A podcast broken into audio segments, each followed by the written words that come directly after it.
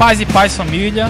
Começa agora o que eu tenho convicção, porque acho que estava na dúvida antes de começar a gravação, o sétimo episódio, Boa. que pode ser o oitavo, Não sei. mas eu acho que é o sétimo. É. Só Deus sabe. Mas, prazer ter você aqui novamente, depois de tanto tempo longe. Ficamos aí um tempo sem gravar, por Um longo- motivos, Um longo e tenebroso inverno. muita coisa. Problemas do mal. Por motivo muita coisa. Problemas do mal, que mal, mal, mal esse que iremos resolver hoje. Boa, É. boa, boa. Né? Hoje, Temos um especialista no mal aqui. Exatamente. Especialista. Hoje o mal vai pairar aqui, mas iremos resolver ele. Com certeza. E fazer várias piadinhas com o mal hoje. Hoje só Deus. E como, como vocês já estão já conhecidamente Conhecendo. conhecendo, ficou, ficou confuso, foi? péssimo. Não tem problema. negócio aí. O editor vai cortar essa parte. Vai cortar não. Nunca corto, viu? De forma alguma. Magno Oliveira. E aí, pessoal, tudo certo? E teremos, estamos aqui com ele, o cara das exatas, Matemático, né? Do, né? do podcast. Que vem por onde hoje? Vim pela floresta, pelo meio Pela da floresta. Vinícius Dia União. 20 do 10. Veio pela floresta, você, não se foi? você. Você entendeu. É, e hoje logo na quarta. É, Na vim quarta, pelo né? meio da floresta, mas. Fala pessoal, estamos aqui novamente. É isso. E eu, eu perco os amigos, mas não perco a piada. Boa. e boa. todos os tricolores agora vão parar o vídeo aqui e não vão É. mais o resto. Posso fazer Mas é nada. isso. Não vão entender de onde veio o mal. É verdade. Vão ficar com essa Verdade. dúvida. Foi mal aí. Porque Foi o mal, mal. o mal tá lá. Ai, o Dojo tá Tá terrível. péssimo hoje. Hoje tá terrível. Simbora, senão não sai não. Hoje temos aqui a honra, o prazer de recebermos ninguém mais, ninguém menos que o senhor teólogo Gustavo Henrique Lira. Boa. Este homem que eu já apresentei três vezes. Deus o sabe, né? Deus Deus o sabe. Tô quase decorando. Precisa de pauta mais não pra apresentar o cara, né? Gustavo Henrique Lira, ele é. Ele só tem aqui, meu Deus do céu, a, a listagem dos cursos do cara é fantástico. Ele é bacharel em teologia pelo STEC pela Fatim. STEC, inclusive, recentemente.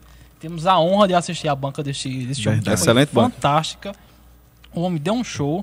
Além de tudo, ele é pós-graduado em Ciências da Religião pela Fatim, Teologia do Novo Testamento pela Unifil, pós-graduando em Teologia Filosófica pela Unifil e estudante do curso de História pela Unicesumar. E acredite, ele não tem 60 anos, não. E não tem É 60 anos. novinho. Ele, tá, ele tem apenas. Pode dizer a data? A idade? Pode, Opa. pode falar. Ó, 35 anos. É, isso tudo. este, esse jovem senhor de 35 anos é casado com a Érica, pai do Nicolas e da Nicole. Gustavo, uma honra e um prazer tê-lo aqui Show de bola. conosco hoje. Glória a Deus. É, depois de uma apresentação dessa, eu vou fazer uma pergunta aqui. Vocês é, é, aceitam heresias aqui, não é? Com certeza, com certeza. É o que mais É o que não tem pode faltar. Rapaz. mas não tava Ele aqui. tava aqui. Olha, Rapaz, café e heresia. É o que mais Rapaz, isso é um mal, viu? tem. É um- E, tá- e- a eu já vim preparado, eu já imaginei. Eu sou in- consumidor de podcast. Tá Então eu sabia que Eu que as piadas com o mal. No início, a gente ficou até em dúvida se botava teologicamente podcast ou café com heresia. Mas aí. Mas Mas a heresia não- tá no meio. pra não pegar tão mal, É, né? o café com heresia não ia ficar tá tão melhor. bom, né? Aí a gente. É, ficou melhor, teologicamente. teologicamente. Ficou melhor. É, o prazer é meu. É, como eu falei anteriormente, eu sou consumidor de podcast e acompanhei todos os outros que vocês gravaram. Boa. E é isso aí. Vamos. é, espero não frustra- frustrar as expectativas de Isso é vocês. impossível. Eu cara. creio que vocês irão se arrepender amargamente de terem me convidado. Mas enfim, vamos lá. Que humildade, cara? Ele disse, ele- eles disseram isso quando eu cheguei aqui. que terrível ter chamado. Mas é isso. Hoje o tema, como já que foi pia- várias piadocas em relação a isso, é o problema do mal.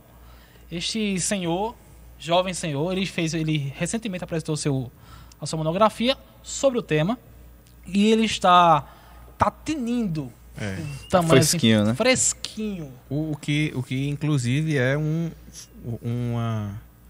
Não sei se eu posso usar essa palavra, né, Gustavo? Mas uma ousadia. Porque, assim, quando Sim. nós estudamos sobre o Sim. problema do mal, né, foi em apologética. Na parte de apologética. Normalmente é. foi? Apologéticos mesmo. E até eu conversando com um colega nosso também, Wagner, né? Que a gente. E Wagner falou, ó, um tema bom e tal, mas quando eu vi isso é extremamente espinhoso. Então, Demais. eu, eu, eu, é eu você imagino o desafio que não foi é, é, escrever sobre Como, é, que- esse como, é- como, como, é, aliar um Deus soberano, É. totalmente bom, justo, correto. Com a Como é presença que do mal o no mal mundo. entrou no mundo? É, mas calma. Antes, vezes antes da gente É. começar, vamos, É. vamos conhecer um pouquinho o nosso convidado, né? Verdade. Vamos conhecer Gustavo. Nós, nós sabemos, todo mundo, aqui tem, conta um pouco da sua história, como é que nós chegamos até aqui.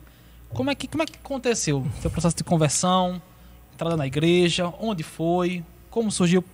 Conta com nós. Rapaz, eu tenho dificuldade de ser sucinto, mas eu vou tentar, porque é uma longa história. Enfim, fazem. Continue. É, acho que há duas semanas fez 13 anos da minha conversão. É, foi algo assim é, é, extraordinário, porque hoje quem me conhece sabe que ah, eu ah, sou defensor da teologia reformada, entendo que é a interpretação correta e bíblica. Mas o que dizer se Deus me chamou e eu fui convertido em uma igreja neo, neopentecostal? Quem né? nunca? Não tenho dificuldade nenhuma com É, ela. com isso. então, ah, até hoje. veja, e, e num- em um momento no qual eu, eu tinha sérias, ah, eh, sérios preconceitos com o, o evangelicalismo de modo geral, né? E por conta de um problema sério que eu passei, estava enfrentando e uma missionária chegou para mim. Na verdade, eu estava eh, num ponto de ônibus. Naquela época não era o cartão do Leva, mas sim aqueles tickets que chamávamos de Vale. Comprei vários daqueles, saí do trabalho sem muito rumo, porque havia eh, eh, tido uma grande perca na vida. Foi uma desilusão amorosa na época e que deixou sequelas assim terríveis. E eu estava pensando em. Eu já tinha andado por vários lugares aqui em Caruaru e estava pensando em ir para pegar um ônibus que deixasse próximo ao regional para pular da ponte. O negócio foi terrível, foi mal. Tenebroso. Ali, ali eu lidei com o problema do mal, assim. Na pele. é, da sua. Até hoje foi o pior momento da minha vida. E essa missionária começou a me olhar ali. é, quem é da- daqui de Caruaru sabe, aquele ponto de ônibus na estudantil ali, fazendo propaganda, né? Depois eles acertam com, com vocês aí. Mas a Hã? gente não tem mais estudantil, aí a gente vai precisar mas- Tem a pagar. gráfica, tem a gráfica. É a gráfica. Isso, eles acertam aí com o podcast. Exato. É, e essa missionária é, se aproximou de mim, dessa igreja é, neopentecostal, e aí perguntou por que eu estava daquele jeito, e ela disse que sentiu de Deus de me falar algo. E ali ela começou a pregar em Apocalipse 5, né, a- os sete selos, assim. Interessante que ela disse, entre no mesmo ônibus que eu, e o, o percurso todo ela foi falando de Cristo, ela não apresentou dispensacionalismo, pré-milenismo, amilenismo, pós-milenismo, ela só falou de Cristo ali, o Cordeiro, o único digno de abrir o, ah, o livro com os sete selos. E ali eu disse: tem algo diferente. E, e tirou aquilo da minha cabeça, aquele mal da minha cabeça de querer me suicidar. E me fez um convite para comparecer a um evento que seria no domingo, isso era acho que quinta, sexta-feira. E eu compareci. Ah, abri mão aí do preconceito e compareci. E lá o Senhor me alcançou. Tempos depois aí eu. eh, lá não havia doutrina. Eu não, não sabia muito de Bíblia, sabia muito de movimento e muito pouco de Bíblia. E aí conheci a minha esposa, né, Érica, e comecei a conhecer a primeira igreja, Vale da Bênção. Me, me recordo que quando comecei a visitar, eu chegava lá, ouvi o pastor Nicasso pregando daquele jeito, daquela forma enfática, né? É, é, com fervor, e olhava para minha esposa e dizia: Essa igreja é muito fria para mim. eu, eu, eu vi os grupos de louvor lá e dizia: É, é muito frio. e com o passar do tempo, fui entendendo mais das escrituras. Enfim, aqui estamos, né? Graças a Deus. Boa. é, gostei. e quando eu olho para trás, eu vejo o quanto Deus foi bondoso e gracioso comigo. Aí nesse mesmo período já surgiu esse interesse por, teologia. Foi, Não, aí mesmo que não na verdade eu, eu só frequentava mesmo. E um amigo meu, que creio que estará aqui, o pastor Raoni, eh, conversando comigo, pediu para que eu eh, eh, comparecesse, eu pudesse colaborar com ele. Ele estava ajudando uma congregação no Morro Bom Jesus, e ali eu me identifiquei, passei quase três anos lá com o pastor Raoni, na época era um seminarista, e entrei no seminário para fazer uma cadeira de música. Né? E dentro da cadeira de música, o reitor na época, o reverendo Magno, muito inteligente, ele colocou uma Esse disciplina é da liturgia do culto. Ele disse: para o músico cristão é muito importante conhecer a liturgia do culto. E aí foi quando eu me interessei pela Foi teologia. isca, né? Vai que Isso. É que te, te puxou. É. Muito bom, Gustavo. É, rapaz, acho que é interessante agora já começar a introduzir o problema do mal, né? Certamente já está presente aqui no nosso meio. Minhas piadas Tá estão falando- tá falando de terríveis, mim, né? não, tá terríveis. Eu sou mal? Não, Ele olhou para você. Foi, você Eu percebeu. tava olhando pra baixo já para não Percebi. levantar polêmica. Percebi. É, Gustavo, Tua monografia foi sobre o problema do mal na perspectiva, na perspectiva de John Calvino, Isso. né? Foi algo mais prático, acho que foi uma monografia Mais bem, pastoral. bem prática, mais pastoral, né? Isso é bom porque dá uma contribuição muito boa para a igreja, né? Não adianta você apresentar um trabalho muito teórico, né? Dá uma contribuição muito boa para a academia, mas não introduzir esse assunto no corpo da igreja, né? Uhum. Então eu acho que você trabalha isso na congregação que você faz parte. Eu tenho certeza que os irmãos ouviram alguns sermões, bons sermões sobre a questão do mal. E por que esse tema te interessou? Por que tu resolveu escrever, pesquisar? Foi uma monografia com quase 100 páginas, foi isso? Quase. Uma monografia bem extensa. O tema também eh, propõe uma monografia desse tamanho. O que te interessou por esse tema? Olha, é muito boa a tua pergunta, porque eu tive essa curiosidade quando eu percebi que eu não estava preparado para responder a questões acerca do mal e do sofrimento. Eu estava como obreiro em um ponto de pregação da primeira igreja na época, lá no sítio, um, um povoado chamado Jucá, sentido Riacho das Almas. Ah, passei mais de três anos lá. E depois de uma reunião de doutrina, uma irmã chegou com a sua filha e ah, ela estava passando por um problema, mas uma irmã muito fiel, muito ah, ah, centrada na, na Bíblia e tal. E ela me perguntou por que ah, o justo sofre. Porque eu tenho sido tão fiel a Deus, tenho sofrido tanto. Como explicar isso? E na hora eu travei, né? Eu parei, eu disse. responder essa pergunta. Minha irmã, Muito eu fácil. sinceramente não sei te responder. Porque eu posso até sugerir algumas coisas, levantar questões, mas se não, for, não forem bíblicas, então eu vou estar ah, dizendo o que Deus disse e o que ele não disse, e tornando Deus um mentiroso. Eu vou estudar. e quando eu fui estudar, eu percebi que é espinhoso, que é de fato um problema, o problema do mal. Pesado, né? Então isso me despertou a- a estudar e perceber que eu era um líder religioso naquela localidade e que não, é- não se trata apenas dos, eh, dos membros da membresia da igreja, mas também, eh, também de muita, muitos líderes não estarem aptos ou preparados para responder essa questão. Então eu percebi que era uma necessidade urgente e que tem a contribuir sim com a, com a igreja. Muito bom, muito bom. Mas eu ouvindo a sua apresentação naquele dia, até eu mesmo, você levantou ali algumas questões que eu, eu- nem eu teria, teria, teria pensado em tais situações de realmente tão, de tão, tão complexo que é esse tema. E é interessante que tu trabalha um teólogo, acho que, o, acho que é o teólogo reformado mais citado em Sim. relação Conhecido. a esse né? tema conhecido, que é Wagner João Oliveira. Calvino, né? Ah. Não, Calvino. é, Calvino, eu acho que se tem um cara que passou na prática o que é o sofrimento, foi Sim. Calvino, né? Existe até um episódio ali que, nos seus últimos dias, Calvino foi pregar em um, em um leito, né? Levaram Calvino no leito para o púlpito para poder pregar. Perdeu familiares, filhos, muito jovem ainda, muito novo, né? E sempre lidou sempre ali com, com o problema do mal de forma muito, muito presente.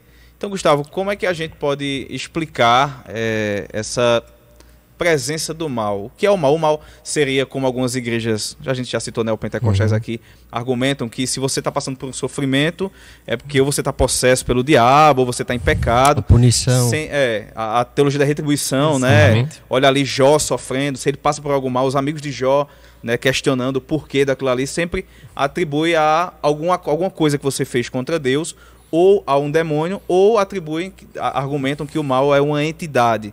Né? Isso é até o- a questão de Agostinho, que ele vai discutir Isso. sobre o mal ser uma entidade, ou a ausência do bem, ou o bem danificado. Então, o que seria, Gustavo, o mal em si?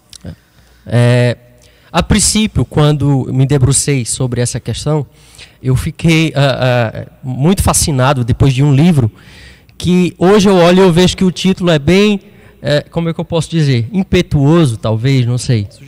É, o problema do mal, o problema resolvido, do é, Gordon Clark, não é? prefaciado por grandes é, é, escritores calvinistas, né? É, Winston por exemplo, e eu achei que havia descoberto a roda. E ali eu disse, Deus criou o mal e comecei, eu vou fazer uma monografia assim, é, e vai ser assim, e comecei a, a- as discussões de WhatsApp e, e tal. Quando eu comecei a ler outras fontes e eu comecei a ler as institutas, eu percebi que o problema é muito maior, não é? E nessa questão, é, do mal e do sofrimento, eu percebi que eu precisava delimitar. Não dava para fazer um trabalho monográfico de uma forma assim, quem criou o mal. E ainda mais quando eu fui ver em Agostinho a, o aspecto ontológico do mal. O que é ontologia? É o estudo do ser enquanto ser. Então, a, Agostinho começa a ter crise né, com essa questão. Ele vai relatar um pouco disso no, no livro Confissões, que nós debatemos alguns capítulos. É... Temos que terminar, né? É verdade. As discussões são muito boas. Inclusive, pode me chamar, porque não me chamaram. Longe de mim tá reclamando.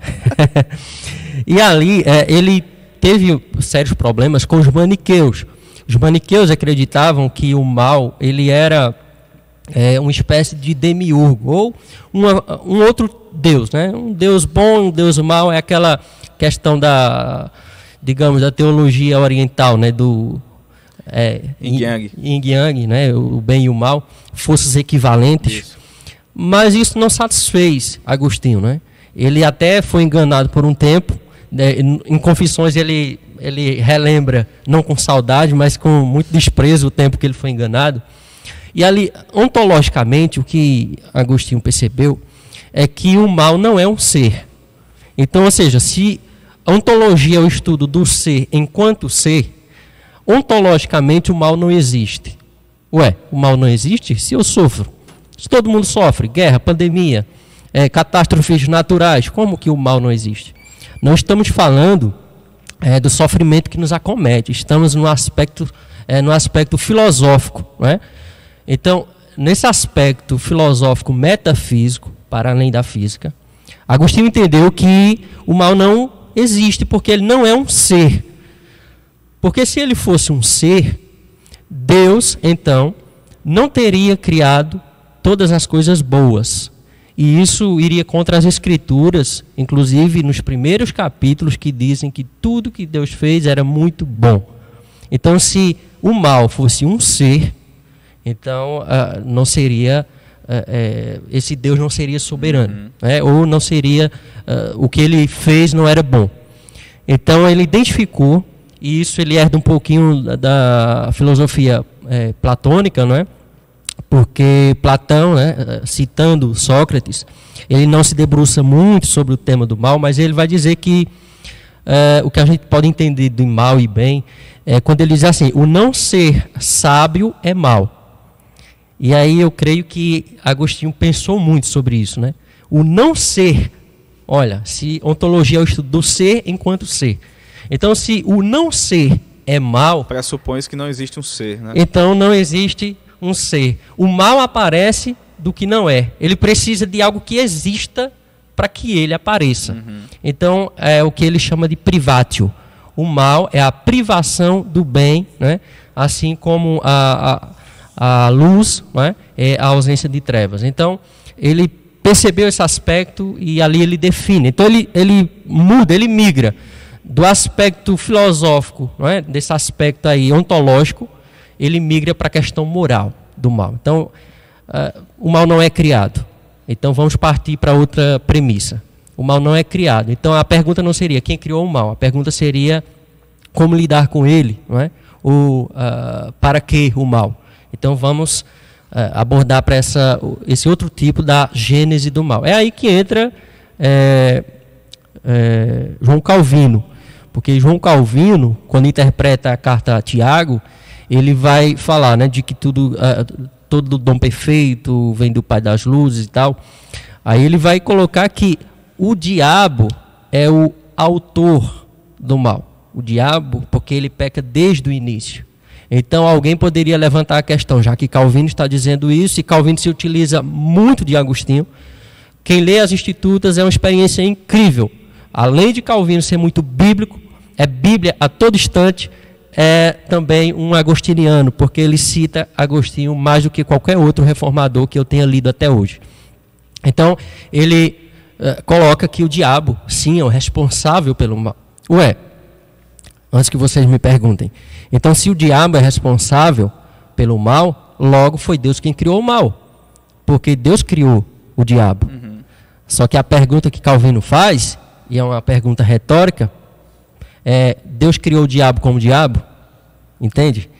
Deus não criou o diabo como diabo. Se tornou, ele se tornou tal. Ele se tornou quando houve a ausência do bem é que surge o mal. Ele, ele se utilizou de algo que já existia. né? Sim, É, é interessante, Gustavo, essa, essa, essa sua colocação, porque por uma cultura, digamos, eu não- eu não sei se eu posso usar essa palavra, mas uma cultura muito católica que nós, o nosso país sempre teve, é, se tem essa ideia do, do desse dualismo, desse maniqueísmo, né? De- do bem contra o mal, e inclusive dentro das próprias igrejas evangélicas. sim, Muitas pessoas acham que às vezes a história é Deus brigando com o diabo Sim. e tem hora que Deus está Tá ganhando. tá ganhando e tem hora Tá que parece que ele vai perder, Isso. né? E, e, inclusive até é, é, muitas pessoas acreditam que, por exemplo, o inferno é o diabo que estará castigando as pessoas no inferno. Esse é Haja o, o vista- gerente do. do- É, haja vista, por exemplo, que é, é uma é uma é uma história cômica, mas reflete o que as pessoas acreditam, o alto da compadecida sim. né? Onde você tem lá o diabo que irá castigar as pessoas do Reivindicando seus direitos É. né, como gerente do, do inferno. Então, essa, essa, essa sua colocação é muito interessante, porque vai muito de encontro a essa cultura que nós temos, né? Talvez até por essa influência, muitas vezes, na, na, na grande maioria das pessoas que vieram da Igreja Católica, né? É, é, e trazem muitas coisas para dentro da igreja, trazem essa influência, né? Dessa, desse entendimento, desse, desse, dessa briga eterna, digamos assim, entre, entre o bem e Isso o é mal. um né? maniqueísmo. É, é, Neomaniqueísmo. é, é isso. Pô, boa nomenclatura. um termo novo aqui. Termo não pode Pois é, pois é. É, é interessante que é, a gente analisando essa questão da presença do mal no mundo, né, e tal, e, e o sofrimento, é até escandaloso dentro das igrejas quando a gente está pregando ali e porventura existe alguém que não é tão entendido em relação a isso, não tem maturidade sobre esse problema, e você de alguma forma na pregação e a, a Bíblia fala disso, de Deus se utilizando de, de das dificuldades, se utilizando. Eu sei que é pesado falar isso, mas se utilizando do próprio mal. Sim. Eu sei que dói falar Sim, isso, é, é, é é espinhoso, né? Mas é bíblico. Deus se utilizando do próprio mal para poder trabalhar na santificação, por exemplo, dos santos, né? na perseverança dos santos. Ele prova os seus também por meio do, do mal, né? É, podemos dizer assim que até a usando a frase de Lutero que o diabo é um, um de cachorro, Deus. né? Na coleira de Deus é o diabo de Deus, né? Então é, Deus se utiliza de todas essas coisas, mesmo sem ele ser o autor do mal, mas ele, na instrumentalidade disso, é que a gente pode falar assim, até para benefício do seu povo. Sim. E é um tabu na igreja falar sobre isso. E a gente tem medo. Eu confesso que eu fiquei a, a perguntas assim que você fica receoso, só que você não, não pode correr. Exatamente. Você tem que apresentar o que a Bíblia apresenta. E diante de fatos assim, você apresenta os fatos bíblicos. Não é? A história de José, a história de Jó, que ah, inclusive Calvino se utiliza muito para falar da providência de Deus. Ah, no livro 1 das Institutas, eu não lembro o parágrafo agora, nem eh, eh, qual capítulo, mas ele falando da providência, ele diz que o próprio mal e o sofrimento estão dentro da providência de Deus. É fácil a gente dizer assim, eita, eu ah, me livrei de um acidente, Deus me livrou, isso foi providência de Deus. Eu estava passando fome e alguém me assistiu, foi providência de Deus. Sim, foi. Mas, mas aquele momento difícil também foi providência de Deus. Ah, você quer ver, eu vou tentar resumir aqui, um exemplo que Calvino utiliza da questão do mal e do sofrimento, a história de José. José é, é, tem um, um sonho né, de que ele está lá no campo e o, o, o, molho dos seus irmãos se prostram diante do, do, seu, do seu molho lá. E ali já era um prenúncio do que Deus iria fazer com José. Ah, por que isso? Ainda não tinha acontecido, isso já estava ah, determinado por Deus. Nós, cre nós cremos nos decretos de Deus. Então ele já tem esse prenúncio ali.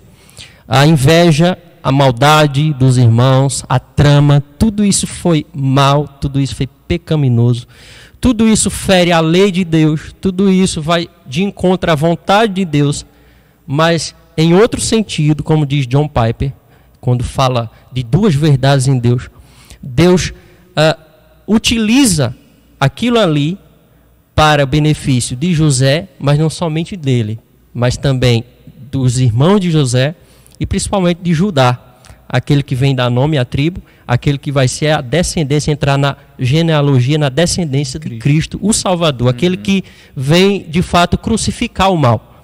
A derrota total do mal, é, é, ela é conquistada ali na cruz, aquela história do já e do ainda não, né?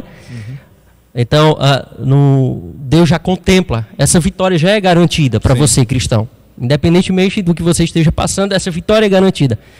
Uh, mas no ainda não, nós estamos ainda prosseguindo. Então, o que acontece?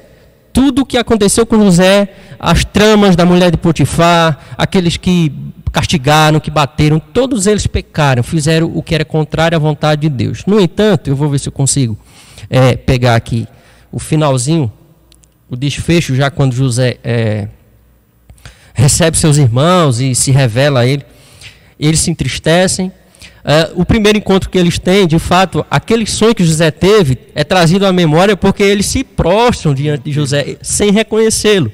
Né? E depois, quando reconhecem, se entristecem de novo e se prostram. Então, no, no capítulo 45 de Gênesis, versículos 5 ao 8, José diz: Agora, pois, não vos, não vos entristeçais, nem vos aborreçais, por me haveres vendido para cá porque para preservar a vida é que Deus me enviou adiante de vós. Ou seja, eles pecaram, eles fizeram tudo isso, mas José entende que foi a mão de Deus quem orientou cada passo. Então, eu prefiro apresentar a mão de Deus guiando cada rumo da história, a mão de Deus na pandemia, a mão de Deus é, de providência nas nossas dificuldades e nas nossas dores, do que a mão do acaso. Não é porque uh, se nós estamos na, nas mãos de Deus, nós já sabemos o final. Isso. Deus já nos promete algo. Agora, se estamos na, nas mãos do acaso, ou nas mãos do diabo, ou simplesmente, como dizem os arminianos contemporâneos, né, no livre-arbítrio, então, já pensou se Deus dependesse do livre-arbítrio, que é uma teoria para explicar o mal? Por exemplo, para que acontecesse tudo isso da história de José, no seu devido tempo, para que acontecesse tudo aquilo na história de Jó no seu devido tempo. E principalmente na plenitude dos tempos, que Paulo vai dizer, quando Cristo vem ao mundo. Se ele fosse depender do arbítrio dos soldados que estavam lá repartindo as túnicas, fosse depender do lavar as mãos quando aquele se isenta, ah, quem garante que, que o plano de Deus iria acontecer? Se dependesse do arbítrio de Judas. Pois é, quem garante que, que tudo aquilo iria acontecer no seu tempo determinado, de acordo Exato. com as profecias? Então, não tem como a gente, por mais que a gente, com a mente moderna ou pós-moderna que nós temos hoje, a isso fere. Mas Calvino não se furtou disso. Ele diz que eh, ele, ele vai até, não é? Ele, ele foge da discussão filosófica, não é? Márcio vai concordar com ele, porque ele fugiu da discussão filosófica. Totalmente. Né? E ele Totalmente. diz, olha, um se tem algo... aqui, né? Totalmente. e ele diz, olha, nas entrelinhas é isso. Se tem algo sobre esse assunto, da providência secreta, do mal, do sofrimento, que não possa ser explicado pela Bíblia, não merece ser estudado, né? Corretíssimo. A, ali eu entendo, mas eu fiz uso da filosofia, não é, Magno? É, eu acredito que sim, nós temos que estudar pela questão apologética e tal, é, é, mas ele está certo né, diante do que ele estava vivendo, vivenciando. Realmente o que interessa para nós. Você perdeu uma pessoa que você ama, você está sofrendo. O que vai interessar para você saber por que Deus criou o mal ou por que isso aconteceu?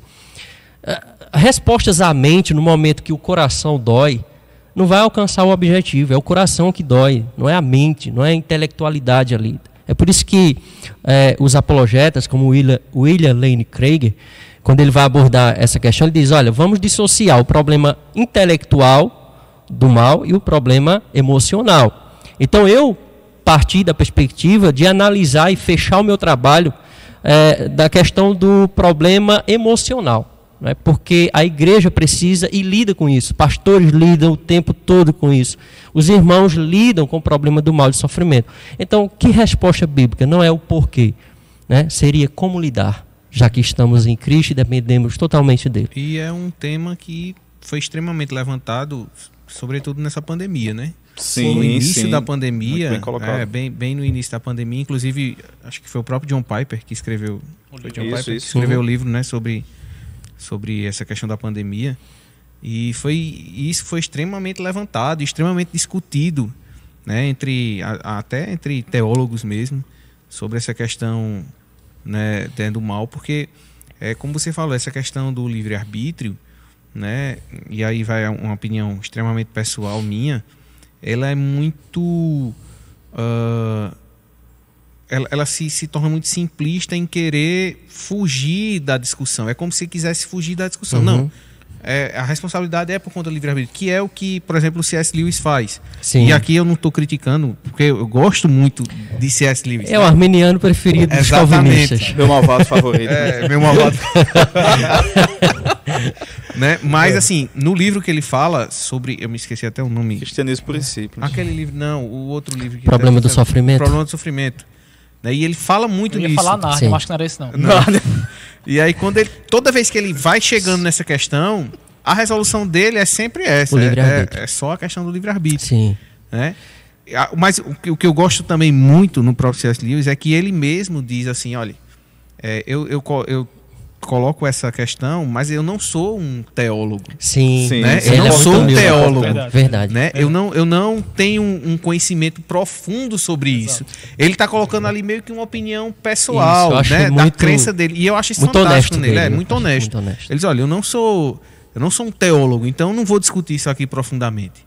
É, Se é mas, é, mas assim é, é, é, muito muito interessante esse tema, é muito perspicaz, pelo tempo que nós vivemos. É interessante é? quando é, que C.S. Lewis ele, eu até mandei para vocês, não foi esses dias. Eu tô lendo o livro Cristianismo por e Simples. Mandou para mim não. não. Mandei no, no, grupo, eu acho não. Ah, tô, tô brincando. C.S. Lewis tentando explicar. É tem outro grupo só eu e só ele. ele né? Isso é um mal, esse racha que está pintando aqui. Tô percebendo um racha aqui. C.S. Lewis ele tentando é, justamente se livrar um pouco do problema do mal. E eu acho que a maioria das pessoas que tentam colocar na conta do livre-arbítrio, colocar o mal na conta do livre-arbítrio, além de querer solucionar o mal, eles estão de alguma forma querendo ser advogados de Deus. Sim. Ou seja, tentando livrar, livrar Deus de ser o autor fácil. do mal, né? É. Porque se a gente acredita que o mal não foi criado por Deus, mas ele foi decretado por Sim. Deus, na cabeça dessas pessoas, o não existir livre-arbítrio vai fazer com que Deus seja o controlador de todas as coisas. E ele o é né? Sim. Mas acredita que pelo fato de Deus controlar todas as coisas e decretar todas as coisas, ele consente com tudo. Mas isso não quer dizer não é, que é verdade. Não é verdade. Então existe esse esse contraponto aí, né? Essa essa discussão de tentar livrar a barra de Deus isso. em relação ao mal e é onde entra aqui o segundo ponto da tua monografia, né? Que quando tu vai falar ali, fato é o que o Márcio falou no começo, como é que um Deus boníssimo, um Deus é, é, soberano que não pode nem contemplar o mal, que odeia aqueles que praticam a iniquidade, um Deus que é santo, santo, santo, um Deus que não, não pode é, é, é, ter a sua mente maculada de forma nenhuma. Como é que esse Deus, ele, não vou dizer consente, mas ele... Compactuou? Também não é bom, né? Também não é bom, mas ele, ele trabalha autoriza, esse mal, autoriza, é, sem ser responsável por ele como é que, e é justamente o teorema de Epicuro, né? Sim, Epicuro sim. pensa como é que um Deus bom existe e como é que o mal existe no mundo criado por esse Deus bom. E se esse Deus bom não derruba o mal, das duas uma, ou ele é conivente com o mal, ou ele não é totalmente, totalmente poderoso, poderoso, e totalmente bom. Né? Então existe essa, essa bronca aí e a gente abraça né, para uhum. tentar discutir o tema, e é melhor fazer isso do que fugir. Sim, sim. E tentar, sei lá, até beirar heresias, uhum. né, para não discutir sobre esse tema. E então, o que é que tu fala aqui na tua monografia sobre a questão do teorema de Epicuro, a explicação de um Deus bom e a presença do mal no mundo? Essa essa o segundo capítulo foi exatamente para apresentar isso. Foi, foi exatamente para apresentar a questão filosófica, onde se dá aí o cerne ou a gênese do mal, né, a questão filosófica. Olha, é, eu diria que na filosofia esse problema está longe de ser resolvido. Eu acredito que na filosofia ele não vai ser resolvido, mas ele pode ser plausível. Algumas explicações podem ser plausíveis e aceitas. Por exemplo, o, o, o teorema ou o paradoxo de Epicuro, né, que levanta a questão, olha, ah, Deus, ah, os teístas dizem que Deus é bom, que Deus é todo poderoso, né, ele é benevolente, ele é soberano, mas o mal existe e ele não tolera o mal. Então, para o mal existir, ou ele não é bom, ou ele não tem poder para acabar com ele, ele não é soberano.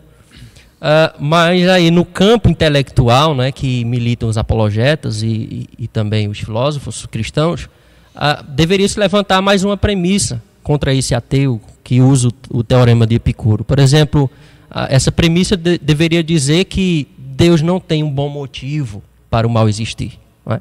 O teísta po- pode levantar isso.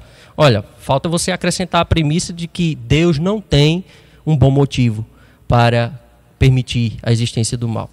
Então, isso, de repente, o ateu não tem como levantar essa premissa, não tem como responder ou ter certeza dessa premissa. Não tem como o ateu garantir que Deus não tem esse bom motivo. E aí o, o teísta ele pode apresentar que Deus tem um motivo, né, para um, um bom motivo para que o mal exista temporariamente, Sim. ou ainda outra objeção né, aos ateus seria que Deus não somente tem um bom motivo para permitir que o mal exista por um período de tempo, como esse, ah, como esse motivo ele pode ser conhecido apenas por alguns, especialmente os cristãos.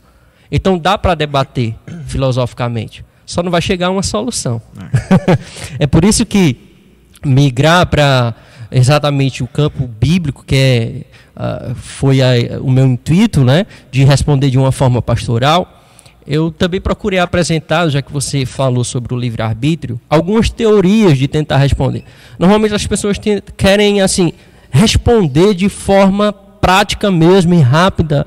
Ah, é porque, para livrar Deus, não é? Isso se chama teodiceia. Não é? Isso. Theos, é, duas palavras gregas, né? Ó, chegou a caneca. Daqui a pouco. Não, não, pe- peraí, tu tem que aparecer aqui, pô. Depois, que não, não, por favor, por favor. Meus irmãos, dar aqui crédito, é? Heber, o nosso diretor aqui do estúdio, do estúdio. Rapaz, o cara trouxe um café, velho. O homem é bom. Homem é espetacular. No meio de tanto mal, ele, ele praticou um bem. vai Aqui esqueceu as canecas do Teologicamente Podcast. Cá sou eu mesmo. Os irresponsáveis, né? Que tem, só, pior. quem trouxe foi quem? Só, só o Magno. Só eu trouxe, mas tá guardado ali. Pode É. destoar com os Pra copos de plástico aqui, né? Desculpa aí. Vai, Gustavo. É, aí. Então, a teodice surge, para tentar justificar Deus diante de tudo isso, surge a teodiceia, né? que é Deus e de que é, justiça, ou seja, é tentar justificar Deus diante do mal e do sofrimento.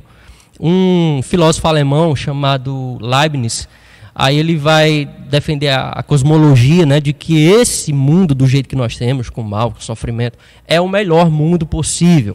E aí vai entrar num debate se é, se Deus poderia ter criado outros mundos.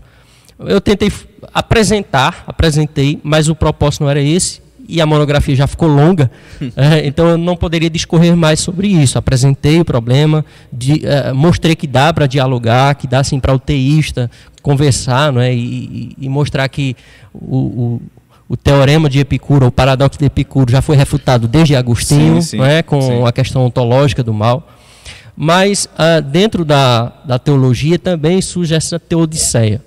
Eh, e aí os arminianos, né, que se utilizam do, do livre-arbítrio, eles dizem, olha, Deus não tem nada a ver com o mal. É uma espécie de eh, neomaniqueísmo, como ele falou, como o Magno falou. Deus não tem nada a ver com o mal. Mas isso não justifica Deus. Tem um livro muito bom do White que é Soberania Banida. E um dos capítulos, salvo engano, é o, o capítulo 5, ele vai dizer que o livre-arbítrio ele tenta livrar Deus concordando com uma premissa dos ateus. Porque ele diz Deus não tem nada a ver com os, os nossos atos maus, com o mal, enfim, Deus não tem na- nada a ver. Então, ao mesmo tempo, ele está concordando que Deus não tem o controle de tudo. Faz esse corte. Ao, esse- me- ao mesmo tempo, o, o arminiano que segue essa. Porque eu digo arminiano porque, via de regra, é, é, arminianos ah, defendem mais essa questão do livre-arbítrio. Não é uma regra, mas via de regra isso acontece. E aí eles eh, não justificam, concordam que Deus não é soberano, inconscientemente, e essa foi uma questão, foi uma sacada muito boa do White. E, por outro lado, também, um exemplo prático. Você tem uma, tem uma filha chamada Nicole também. Também. É, e uma esposa chamada Érica também. Dois nomes maravilhosos. É, concordo plenamente. Né? O nome da minha esposa também é Pô, Érica. quer ganhar como- ponto É, aqui. procurar, ó. vou procurar É. alguma Érica no. É, falar com minha esposa também, Thalita, né? solteiro. Te amo, meu amor. Foi mal, Márcio. Mãe, eu te amo. Beijo. Você foi mu muito maldoso. Foi mal, né? Márcio. É, tem que. Beijo, Foi mãe. mal. Foi mal. Foi mal. É, você vê a, a Nicole pedalando, você está ensinando ela a andar de bicicleta na Avenida Gamenon. Mas enfim, ela sai, acha que já sabe andar e ela vai para o meio da avenida. Você sabe exatamente o que vai acontecer. Mas você não quer infligir o livre-arbítrio dela. Então diz, eu sei o que vai acontecer, mas eu não, não vou infligir o livre-arbítrio dela. Você não vai fazer isso. Um pai não vai fazer isso. Então, quando o arminiano diz que Deus não tem nada a ver com o mal, está mostrando esse Deus como esse pai que sabe o que vai acontecer, mas não, fa não faz nada porque não quer interferir no arbítrio da criança. Não, pelo Isso não contrário. resolve o problema. Não resolve. Pelo contrário, você vai lá, pega a criança pela jaqueta, pega com bicicleta e tudo. Na hora ela pode até não gostar, mas depois ela vai entender, lá na frente ela vai entender por quê. Porque você fez aquilo.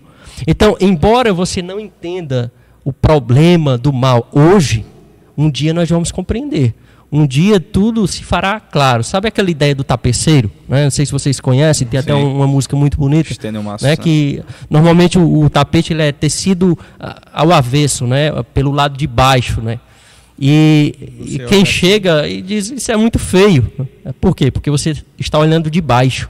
Quando ele estiver pronto, você vai olhar de cima e tudo vai fazer sentido. Todos esses fios ma- mara- emaranhados aí vai fazer sentido. Então é exatamente assim eh, quando diz respeito ao problema do mal. Um dia tudo fa- fará sentido. Então o livre-arbítrio não desculpa. Outra teoria, teoria da punição. Teoria da punição é a teoria dos amigos de Jó. Isso. Jó está sofrendo e os amigos chegam lá. Agora, ah, há de se valorizar que são amigos, porque eles passam lá mais de três dias calados, sem dar um pio. Agora também, quando abre a boca, é para ter dizer um monte de coisa que Jó não tinha feito, né? Então, eles queriam dizer que Jó estava sendo punido.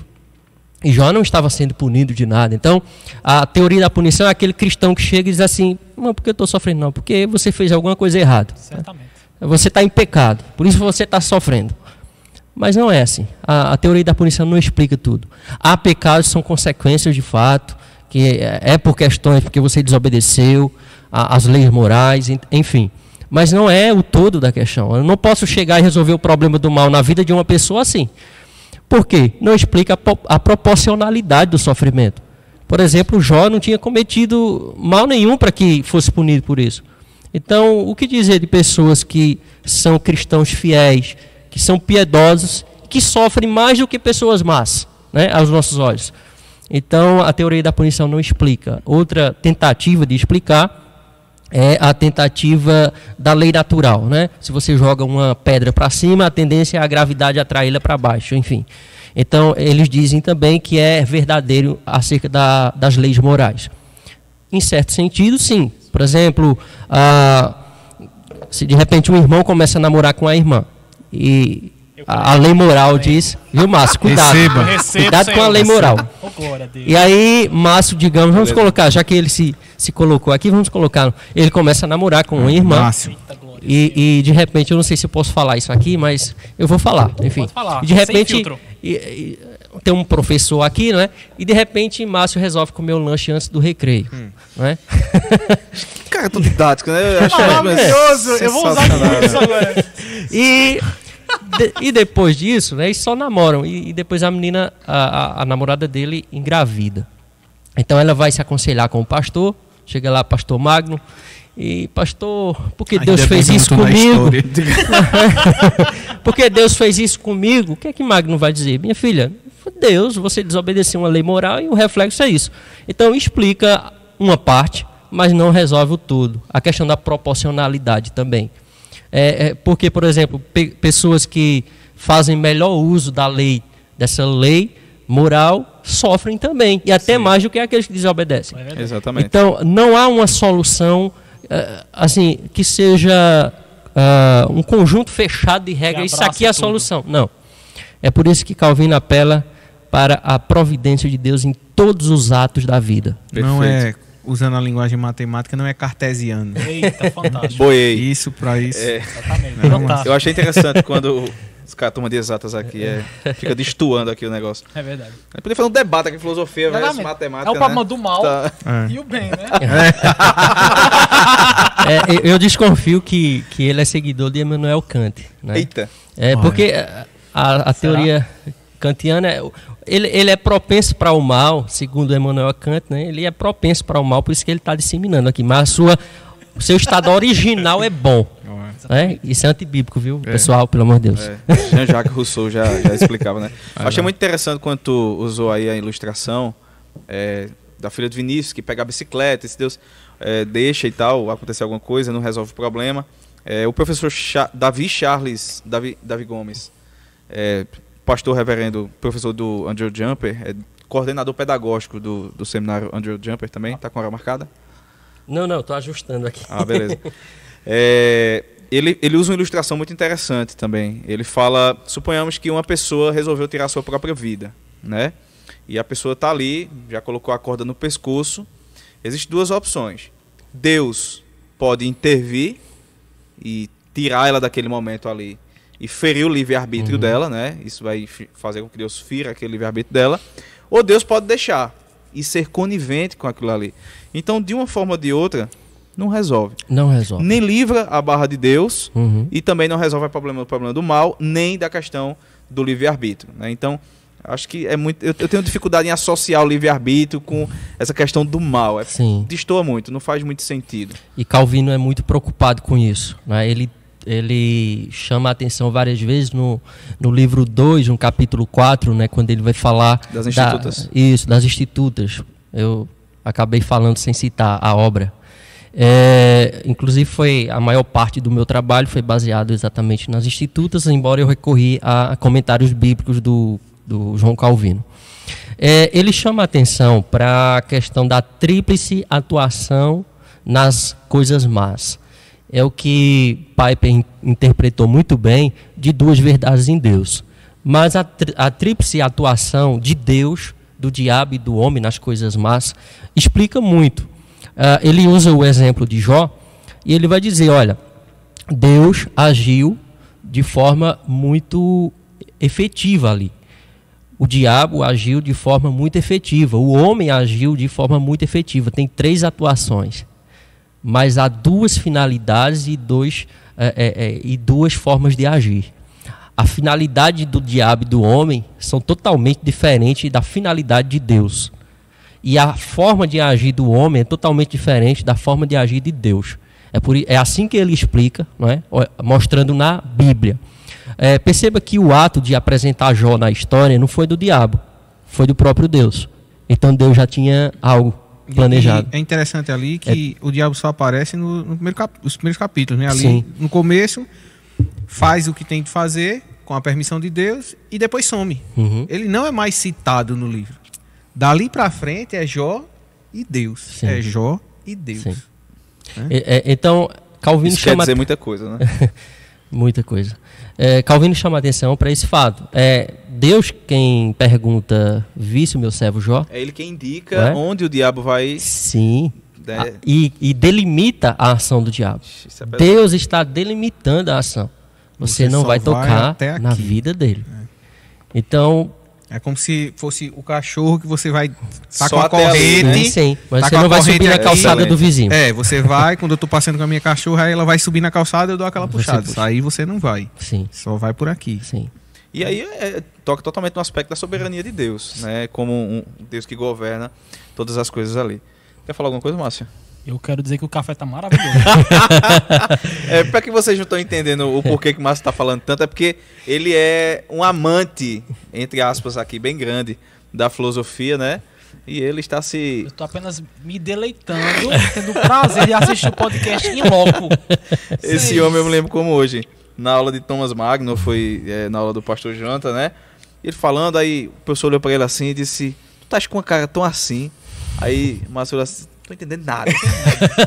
Mas tá tão bonito. Ele foi sincero. Obrigado, viu? O senhor foi fala sincero. tão bonito que eu não, eu não entendi nada. Mas tá lindo, Temos né? que Tá lindo. valorizar essa sinceridade. É, a gente permeou de forma Tu falou que ia ter dificuldade de sintetizar, mas tu sintetizasse muito bem. O Uhum. O, pri- o segundo capítulo aqui, a gente falou basicamente de todos De os todos pontos. os pontos, né? o que dizer, Exatamente. Todos os pontos a gente falou. Excelente aí eh, essa tua explanação. Inclusive, eh, nós vamos depois disponibilizar a tua monografia quando tiver todo o processo editorial é concluído, né? Tem as, as edições que a gente faz depois, né, e tal, Sim. que você faz no caso depois. Não façam plágio. estou trabalhando nisso. É Pronto. pecado, viu? E, e nós vamos terrível nós vamos Não, não disponibilizar façam plágio, é pecado. Só não uma baixe o. PDF. É, nós Eu não baixo, não, eu compartilho. Nós vamos disponibilizar no site do, do STEC, né, que é o Seminário Teológico Congregacional aqui de Caruaru. Você acessa lá www.steccaruaru.com e a monografia de Gustavo vai estar lá. E Pra Que honra. todo mundo ter certamente acesso. teremos Que em honra. livro isso aí. Se Deus Que quiser. o tema é Tu pode É, trabalhar para um livro depois disso aí. Acho que a, a princípio, a ideia é, é trabalhar isso com a igreja, não é? Eu comecei falando dos decretos de Deus e tal, e sempre vai terminar, vai desaguar em al- alguma É, é questão. isso, é isso que eu ia perguntar, Gustavo. É, essa, essa sua, esse seu trabalho na igreja, ele já foi trabalhado em, em alguma, alguma série de pregação? Ainda não. pregação? Não. Ainda não, ainda estou preparando. Então me chama. É, mas a, a, a irmã que me fez a pergunta e despertou a curiosidade, eu consegui responder. Que né? benção, que benção. Consegui responder. Então já, já colheu algum fruto Sim, na, na sim. igreja, né? É, e, e aí a questão não é não é por quê, não é quem criou, enfim, é como lidar. Ele existe. O fato é que não ontologicamente, ele não é um ser, ele não é um ser. Mas como Von Groningen é, trata, né, no livro Criação e Consumação, no primeiro, Fantástico. não é? Ah, agora ele gostou. Esse livro, livro é muito bom. ele é um reino parasita. Isso ah, é muito isso se associa muito à visão de Agostinho. O mal é um reino parasita. Ele precisa, o parasita precisa de algo forte, de algo já existente para que ele se alimente e ele sobreviva daquilo. Isso. Então, o mal ele precisa de algo para que ele exista. É nesse sentido que eh, o diabo, nesse fato, Calvino diz, ele é o autor, ele peca desde o início. Né? Ah, quando houve a ausência de bem nele, ele é esse autor do mal. Mas eu queria concluir a questão do, do- da tri, tríplice atuação. Né? Eh, o que é que, que determina ali? A finalidade de Deus na- de autorizar, né, de puxar assunto com o diabo e, e mostrar Jó. A finalidade de Deus era ah, exercer sua misericórdia, mas também exercer a piedade e, e a certeza de Jó, do seu servo. né. não é que Deus queria provar alguma coisa, queria uma prova do amor de Jó. Deus já sabia, Deus já sabe. Sim. né? Então Deus, às vezes eu, eu vejo uma solução simplista quando explicam Jó. Ah, é porque Deus queria provar se Jó ia ser fiel. Ué, e Deus não sabe quem é fiel e quem não é? Ele já sabia. Na verdade, ele queria exercer a piedade de Jó. Ele queria que Jó mostrasse que as teses que o diabo levantou acerca de Jó e acerca de Deus eram falácias. O diabo, ele sugere que Jó só adora e serve a Deus porque é comprado por Deus. Deus compra. Porque Deus dá tudo, Deus está comprando. Ou seja, Deus, para ser adorado, precisa comprar adoração. É, são as teses que, que o Satanás levanta ali, que o diabo levanta. E Deus, então, ele vai e ele vai mostrar que Jó, de fato, serve, é fiel, perdendo tudo que Deus tinha dado e mesmo assim glorificando a Deus. E ainda sobra uma, uma mulher, né, eu vou chamar ela de abençoada. Ah, Ainda tem que ficar, né? Olha, me perdoa as mulheres, mas mulher gosta de falar, né? Rapaz, é por isso que a mulher sábia, metade foi embora, né? amor, minha esposa. Já, já desligaram. É, minha esposa não é assim, minha esposa. Ainda bem que eu sou Perdemos Ela- audiência agora. minha, minha esposa fala muito, mas fala com sabedoria, né? A Amém. mulher sábia edifica a sua casa. Né? Mas sobra a mulher de Jó dizendo: amaldiçoa seu Deus e morre. Não bastasse ele perder os filhos, terras, riquezas, tudo ainda. é, é, eu escutei outro dia um, um- um pregador parecido com o Márcio, assim, de característica, não é? Não física, mas uma característica, né? Disse Assim, rapaz, eu penso que Jó tinha dito, Senhor, não levou tudo, não levou ela. Assim, feliz Só também. faltou ela. Ela levou, Poxa. Esse armário aqui é... Dá tempo ainda. Tempo aí, né? Amaldiçoa Deus e morre. Então, a finalidade de Deus é diferente. Qual a finalidade do diabo? A finalidade do diabo é provar mesmo, mostrar que Deus compra adoração, mostrar que o homem só serve a Deus por interesse, Isso. se só as coisas estiverem acontecendo. E a finalidade do homem, além dos caldeus, de todos que exerceram a, a- sua força ao assassinar os filhos de Jó, é a finalidade de ganância, de que se queixa o homem seu próprio pecado. A natureza do homem é pecaminosa. Então, a diferenciação da finalidade e da forma de agir é que diferencia. Porque você diz o seguinte: se tem Deus, o diabo e o homem atuando junto, num, num ato mal, num- numa história má, então Deus é culpado. Né? Ou Deus é é culpado, ou o diabo e o homem não têm culpa, porque eles estão sendo associados a Deus. Aí Calvino diz: não, a finalidade de Deus é boa. A forma de Deus agir e autorizar é boa. Agora, a forma e a finalidade do homem pecador e do diabo são sempre más. e quando você distingue isso é mistério, você né? percebe. Isso é um mistério. Grande. né? E Jó entendeu isso no capítulo 42. Jó de fato diz: Agora eu conheci Deus de verdade. Antes eu, eu, eu conhecia de ouvir falar, hoje Sim. os meus olhos te veem. Sim. Né, tem um pastor conhecido, né, ele, ele dizia que o, o livro de Jó ele versa sobre uma pergunta, né? Jó ama a Deus por Deus ou pelas coisas de Deus, Ótimo. né? E a outra outra passagem que que me chama muita atenção e sempre me chamou muita atenção quando eu lia, né, é quando Moisés vai ao encontro de Faraó, né? E, e a Bíblia diz claramente assim, e Deus endureceu, o Endureceu. coração de, de Faraó. Sim. E aquilo no início dava um nó na minha cabeça. Como é que pode isso, né? Mas são, são passagens que, que, de início, assim, a gente fica bem pensativo Quando sobre você isso. vê o desfecho da história, fica mais fácil você entender. A finalidade de Deus era tremenda ao endurecer o coração. O, o milagre de Deus se torna ainda maior. não é? A- a- a- o poder de Deus se tornou ainda maior, porque não bastasse a maldade humana natural, Deus ainda endureceu E, aquele que já era mal. e essa forma de Deus endurecer o coração, quando a gente fala assim, a, a primeira vista para alguém que abre a Bíblia assim, vê que Deus endureceu o coração daquele para que ele não creia, que Deus tapou os ouvidos daqueles para que eles não creiam, que Cristo falou em parábolas para que eles não entendessem e não fossem salvos, né? A gente olhando na primeira instância assim, parece que Deus está pegando uma pessoa boa que quer adorá-lo, que quer conhecê-lo, que quer se aproximar dele, e Deus simplesmente, é, como um Deus maldoso, como um Deus tirano, Sádico, ele olha ali e que diz, se alegra com o é muito sofrimento. eu É não verdade. quero, eu não quero que você que você creia em mim. Você me quer, mas eu não lhe quero. Então eu vou endurecer o teu coração simplesmente por um ato é, de espontâneo ali de querer, mas não é isso. Não é isso. Né? A Bíblia fala que o coração do homem é mau, o caminho que os homens escolhem são maus, o pecado entra justamente neste mundo por conta de um ato humano. Sim. Então, o coração do homem, o próprio eh, Calvino fala que é uma Sim. fábrica de ídolos, a gente está o tempo todo produzindo o mal, e o que a gente mais quer, se formos deixados à nossa própria sorte, é nos entregarmos ao nosso próprio mal e nos autodestruirmos. Verdade. Tem um ditado popular, não sei se é um ditado popular, uma citação de livro, eu não sei quem é o autor, que diz que se Deus tirar a sua graça comum, que Deus ainda abençoa toda a humanidade em toda a sua graça comum, se Deus tirar isso da humanidade, os homens fariam com que Adolf Hitler parecesse uma criança perto deles e se autodestruiriam.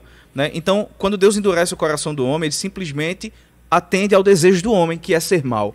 Então ele diz: você não quer o erro, quer o engano, Sim, sim. então tome. E esse para mim é o maior castigo que Deus pode A dar homem. linguagem de Romanos, capítulo 1, a partir do 18, explica muito bem isso que você citou agora, quando Paulo diz: Por isso, Deus, Deus os entregou. as suas paixões, né? É, é, ele queria aquilo.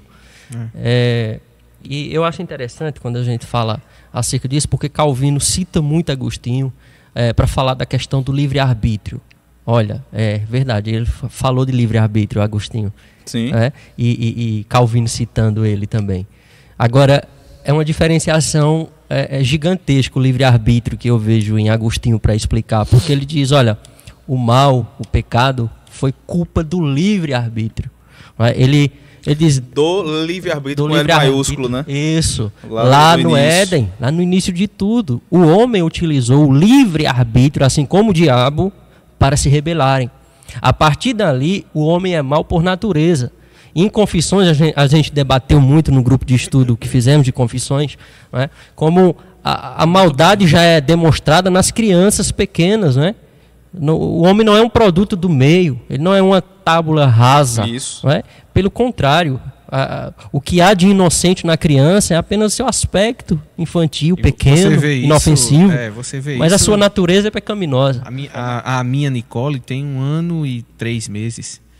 É, e você já vê é, é, esses traços assim dessa, dessa, dessa questão da humanidade, né? De você, sei lá, tirar alguma coisa dela e, né? é, é, acho que foi aquele pregador americano, Tem uns dois. Mark Não. Murdock. bem, bem conhecido. Mudou a pessoa. Paul. É, Paul Washer, né, ele falando sobre isso uma vez, sobre essa questão da criança, e aí ele disse: se você quer uma terceira guerra mundial, você dê um brinquedo a uma criança e, e depois pegue outra e tire. Ela não, não, tá, brin Não não, tá tá, brincando. brincando. mas você pegar o brinquedo e der a Ele vai ser o outra. preferido dela. É, vai ser a terceira guerra mundial, vai surgir ali, né? A, a ganância que surge no coração. É. É, Agora, uma coisa, uma coisa em relação ao problema do mau livre-arbítrio, na perspectiva de C.S. Lewis, que a gente estava falando antes, eu, eu, eu reconheço que eu fiquei muito chocado com a, a, a forma como C.S. Lewis olha para o mal. E ele argumenta que o mal é um preço que, para Deus, vale a pena ser pago para que o livre-arbítrio do homem seja preservado. Isso é pesado. Pesado. Ou seja, se o homem, para que nós não sejamos taxados de meras marionetes na mão de Deus, de meros robôs, que é assim o pensamento arminiano, né? É. Que se Deus não tira o livre-arbítrio do homem, se ele Uhum. tira, nós somos robôs.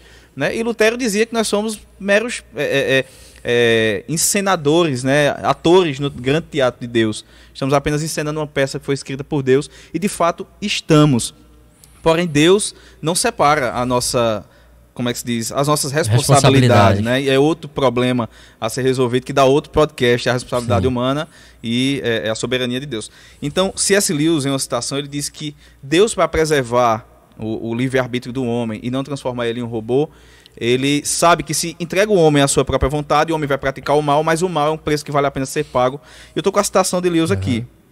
Ele diz assim, ó: Se Deus acha que esse estado de guerra no universo é um preço que vale a pena pagar pelo livre-arbítrio, isto é, por criar um mundo vivo, em que as criaturas podem fazer o bem ou causar danos reais em que algo de real, de real importância pode acontecer, em vez de um mundo de marionetes que só se move quando ele mexe as cordas. Então, podemos supor que vale a pena mesmo pagar o preço do mal. Ou seja, eu acho isso muito pesado. Eu acho até. é, desculpe C.S. Lewis e desculpe minha ignorância. Eu acho até herético. Porque é muito complicado, né? Você vê que o preço que Deus paga para que o livre-arbítrio seja preservado é, o mal. é, vai muito na vibe dos novos teólogos coach, né? Parece muito isso, né? É, exatamente. que Deus está sacrificando ali por, por conta de nossas, ah, sei lá, nossas individualidades, nossos quereres, enfim. É, mas eu gostaria de, de falar um pouco sobre a questão ah, da aplicação prática mesmo do mal. Eu vi aí vocês olhando para o relógio, não sei quanto tempo falta. Não, não, Não, tem gente, não tempo, tem falta, tempo, não. não. ah, tem então tempo, vamos não. lá. Vamos virar a noite, vamos virar a noite nessa. Oxi. Tem tempo, Eu estava não. procurando a citação É, aqui é. do, do livro. Ó- ótima colocação, né? A, a citação que foi trazida. É, mas como o Vinícius falou ontem, ele foi honesto dizer, olha, eu não sou teólogo, não é? É, Isso, outro, isso, isso. outro escritor que eu gostei muito de ler e que vai é, na linha do C.S. Lewis, porque ele também defende o livre-arbítrio, é o Philip Yancey. Ele tem dois livros fantásticos. Mas assim como a aplicação do como lidar com o mal de C.S. Lewis é satisfatória, a do Philip Yancey também é satisfatória. O, o- o destrinchar, o porquê, eles falham no porquê. né, No porquê do livre. Ah, o porquê do mal, o livre-arbítrio. Deus não quer ferir e tal. Aquela coisa que a gente já falou do exemplo da bicicleta, enfim. Mas na aplicação de como lidar com ele, por exemplo, aplicando para o caráter pedagógico, C.S. Lewis vai dizer: o sofrimento é o megafone de Deus, é, é, um, um- é uma citação assim muito recorrente em redes sociais e tal. E de fato é. Em muitos aspectos, em, em vários ah, casos, Deus se utiliza do sofrimento para um desperte. A gente vê na, É exemplos, ali, né? exemplos bíblicos disso.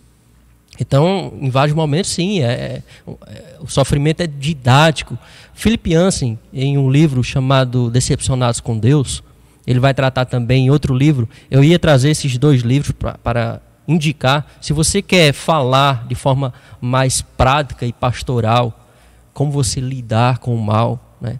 falar o coração, pode ler esse, esses dois livros e acrescente o livro do N.T. White, o, aquele anglicano, é anglicano, né? O N.T. White. Uhum. É, é, Deus, é, o problema do mal e a justiça de Deus. Eu acho que é isso o nome mesmo. É, o problema do mal, é o mal e a justiça de Deus. São três livros fantásticos. E aí, é, Felipe Jansen vai dizer: Olha, eu vi pessoas melhorarem depois de um grande sofrimento, não piorarem. Porque o sofrimento ele causa, além da perseverança daqueles que são fiéis, e até aquele que estava lá desencantado com a fé, passa por um grande sofrimento, tem ali a compaixão dos fiéis, e ali com aquela compaixão dos fiéis, ele começa a se voltar para Deus. A fé é reacendida. Né? Aquele né? sofrimento fez com que ele despertasse compaixão dos fiéis, compaixão dos ímpios, e que aquelas pessoas se aproximassem. E Filipe Jansen é chamado, ele relata isso nos dois livros, para, para pregar em lugares que passaram por catástrofes naturais, por coisas terríveis, a ponto dele dizer que chega no Japão, depois daquele tsunami, ele diz: O que é que eu vou dizer? Ele chega é, é, naquela escola onde teve aquela chacina, aquele atentado com os alunos, pais de crianças, pessoas que. pais que perderam seus filhos, que congregavam com ele, que estavam lá na mesma igreja. E ele diz: Como é que eu vou chegar e explicar o porquê? Não vai resolver o problema dele. Então, o sofrimento ele tem esse caráter de também é, ativar a perseverança, ser didático, transformar e unir. Uhum. Porque vai chegar um momento que a única solução para o mal, quando você estiver lidando com ele de perto, ou alguém que você ama, a única solução bíblica é você chegar e chorar junto e abraçar e chorar junto com a pessoa. A solução bíblica, muitas vezes, é você olhar para as Escrituras, Calvino aponta isso. Você vê o povo de Deus sofrendo, perambulando no deserto, se aparta de Deus, volta para Deus, se aparta, volta, sofre as penas. Mas em vários momentos você vê o salmista dizendo: Deus é bom, sua misericórdia dura para sempre. Deus é bom, sua misericórdia dura para sempre. Ele sai narrando ali no Salmo 136 os vários períodos da história do seu povo sofrimento, livramento e sempre enfatizando: Deus é bom, sua misericórdia dura para sempre. Então, nós cristãos, nós temos, eh, nós sabemos o desfecho da, dessa ópera, Sim. nós já sabemos. Ah, cabe a nós e nós vamos ah, ah, ser cristãos melhores. Não tem como dizer que vamos sofrer menos, mas a gente entender que dependemos de Deus e, e pertencemos a Ele. E se pertencemos a Ele, o mal que nos sobrevier também é providência dele. E lá na frente a gente vai olhar para trás e vai dizer como foi importante aquele momento que eu passei. Sim, sem dúvidas. Isso aconteceu comigo uh, há bem pouco tempo. Uh, o meu primeiro filho, o Nicolas, está com três anos. Uh, o parto da minha esposa foi bem complicado, porque romperam alguns vasos e ela perdeu muito sangue. eu me ausentei cinco dias normalmente do trabalho, mas teve que se estender por um mês a minha ausência do trabalho, porque eu tive que realmente, Deus trabalhou muito em mim, eu tive que realmente ser o enfermeiro da minha esposa, ser o esposo, cuidar dela, do meu filho, eu dei banho nele, no meu filho primeiro do que ela, porque ela teve problemas, rompeu o ponto, uh, criou seroma, muita coisa, e ali uh, ela teve uh, começo de, de depressão, pós-parto. E a gente estava numa situação assim muito crítica, além da você sabe, quando temos o primeiro filho, é algo novo assim que você não acredita. Você olha né, aquele serzinho, você você está se adaptando e tem que se adaptar com todos esses problemas.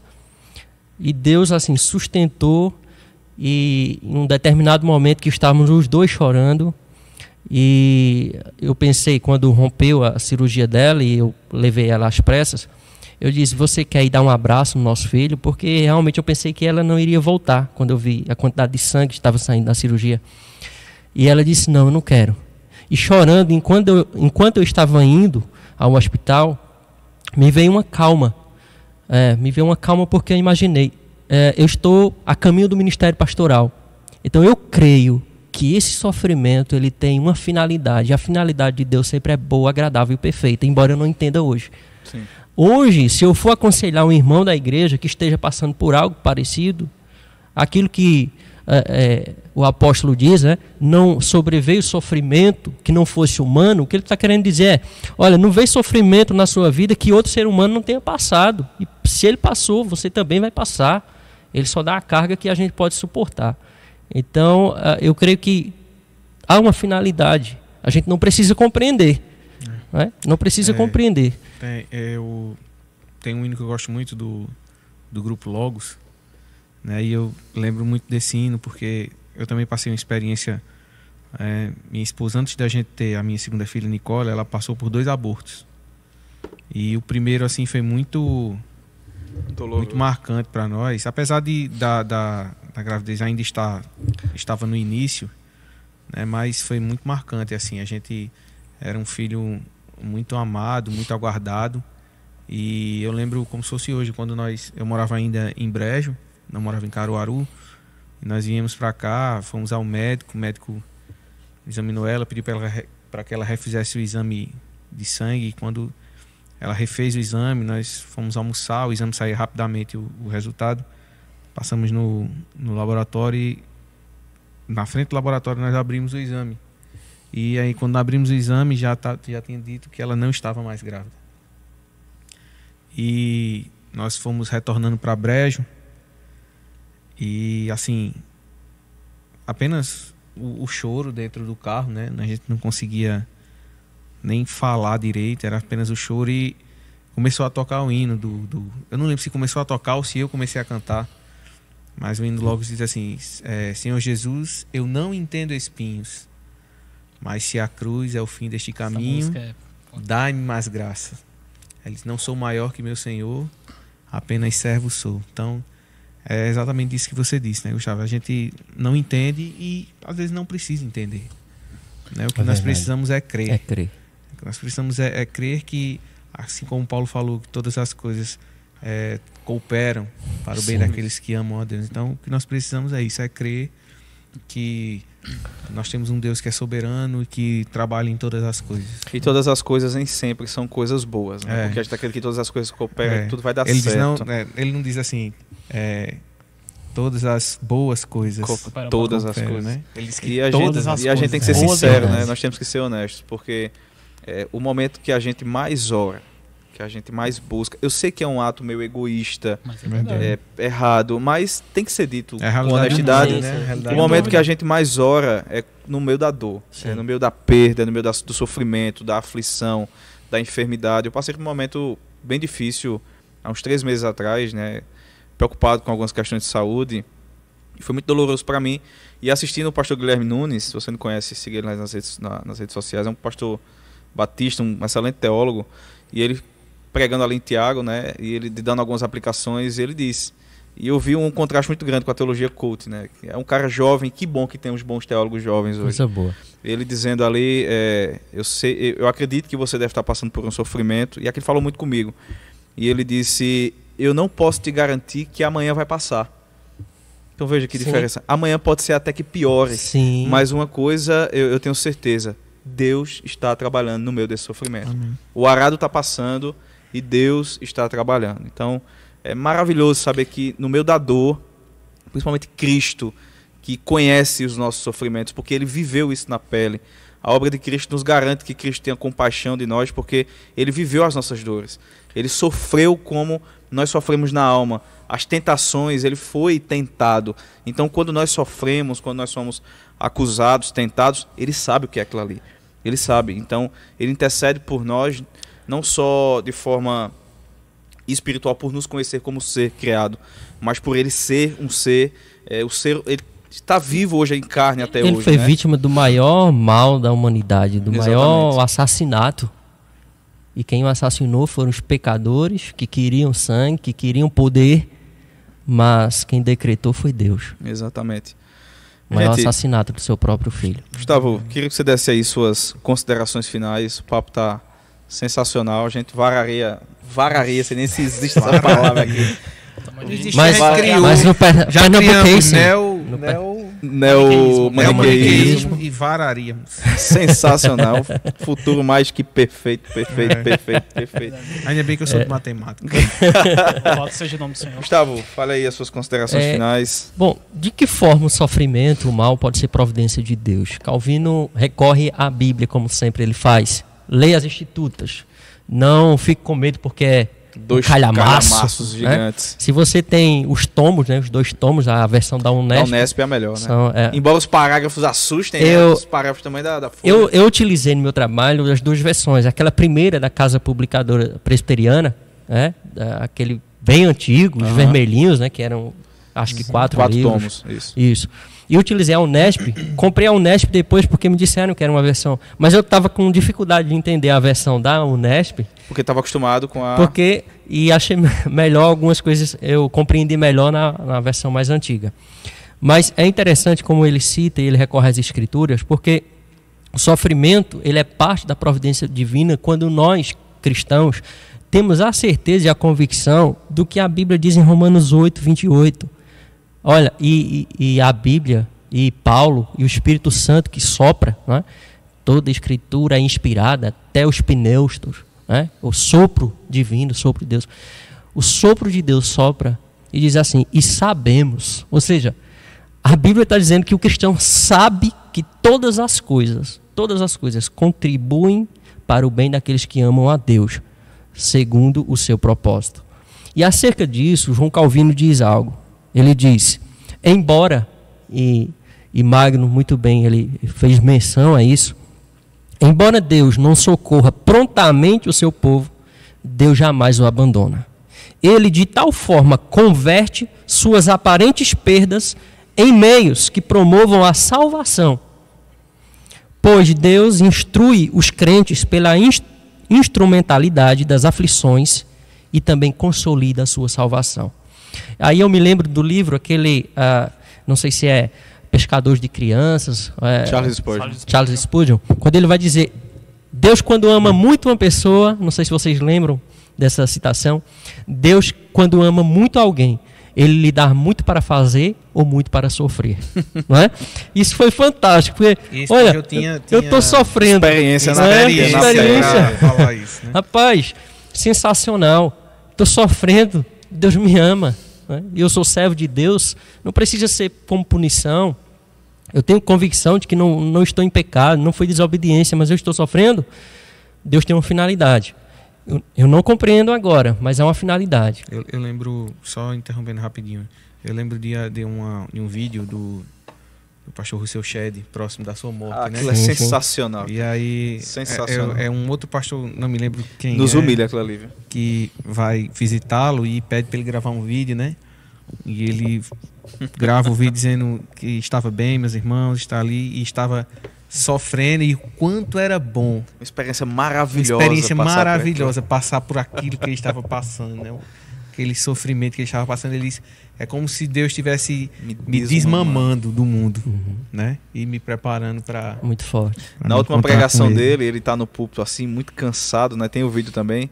E ele diz: Meus irmãos, eu não sei, não posso dizer quem aqui, parafraseando, não sei quem aqui vai para o céu, mas daqui a pouco eu estou partindo para lá.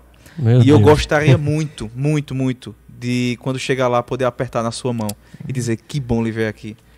Que, que experiência maravilhosa, que, que cosmovisão sensacional, né? Acerca Já que estamos falando de um grande homem né, e do sofrimento experimentado, eu fui ao congresso em João Pessoa, o congresso Juvep, e ah, na época a Igreja Batista lá estava mudando o nome do seminário para Seminário Ru- Russell Shedd. E a filha dele estava lá, e ela deu um depoimento, e eu achei fantástico. Eu, como pai, eh, ela disse: Eu só acredito que o meu pai era pecador porque a Bíblia diz que todos pecaram. Imagina o exemplo de vida desse homem. É. Imagina o pai, o marido, o cristão que esse homem foi.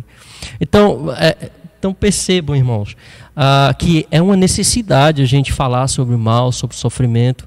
Há uma necessidade da gente, da gente buscar ferramentas, da gente ir nas escrituras, buscar para atender de forma pastoral, de falar realmente eh, no campo acadêmico, vamos falar na filosofia, ótimo, se você tem essa disposição, você tem tempo para isso, isso é bom.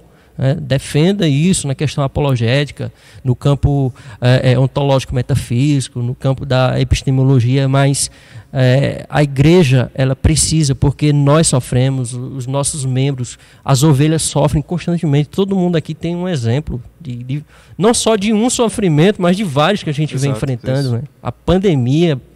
Então, há, há uma necessidade. E foi com base nessa necessidade que eu mergulhei aí nesse assunto. E às vezes fui muito desestimulado por alguns que diziam: procura um tema mais fácil, procura um tema mais fácil. Mas eu entendi a necessidade e algo que realmente eu, eu gostei de, de pesquisar. É, não acredito que consegui atender tudo, porque ninguém consegue uhum. todas as demandas. É, mas é como Philip Jansen fala que quando ele chega naquela escola e na frente da escola as pessoas colocavam é, flores, homenagem às crianças que foram mortas. E ele chega ali na frente e ele percebe alguns jovens, é, eu me lembro de você quando ele narra isso, barbudos, aquele estilo uh, maloqueirão suburbano lá dos Estados Unidos, né? E chega lá. Eu mesmo. Quebrou na emenda agora, Márcio. Eu mesmo. Dos Estados Unidos. Do salgado. Né? salgado. mesmo nível. E, e ele olha para aqueles. É, a pergunta que não quer calar, está nesse livro. E ele olha para aquelas pessoas, de repente eles chegam com uma florzinha e colocam lá pessoas que ele, assim, você olharia e dizer, essas pessoas não estão nem aí, né? Esses camaradas não estão nem aí para o sofrimento. Eles chegam, é, estão lá colocando a florzinha e aí de repente o é, Felipe Hansen chega, se aproxima deles e eles reconhecem que Felipe Hansen é, é alguém que entende, que serve a Deus e eles perguntam a Felipe Hansen por quê, por que disso e começam a chorar.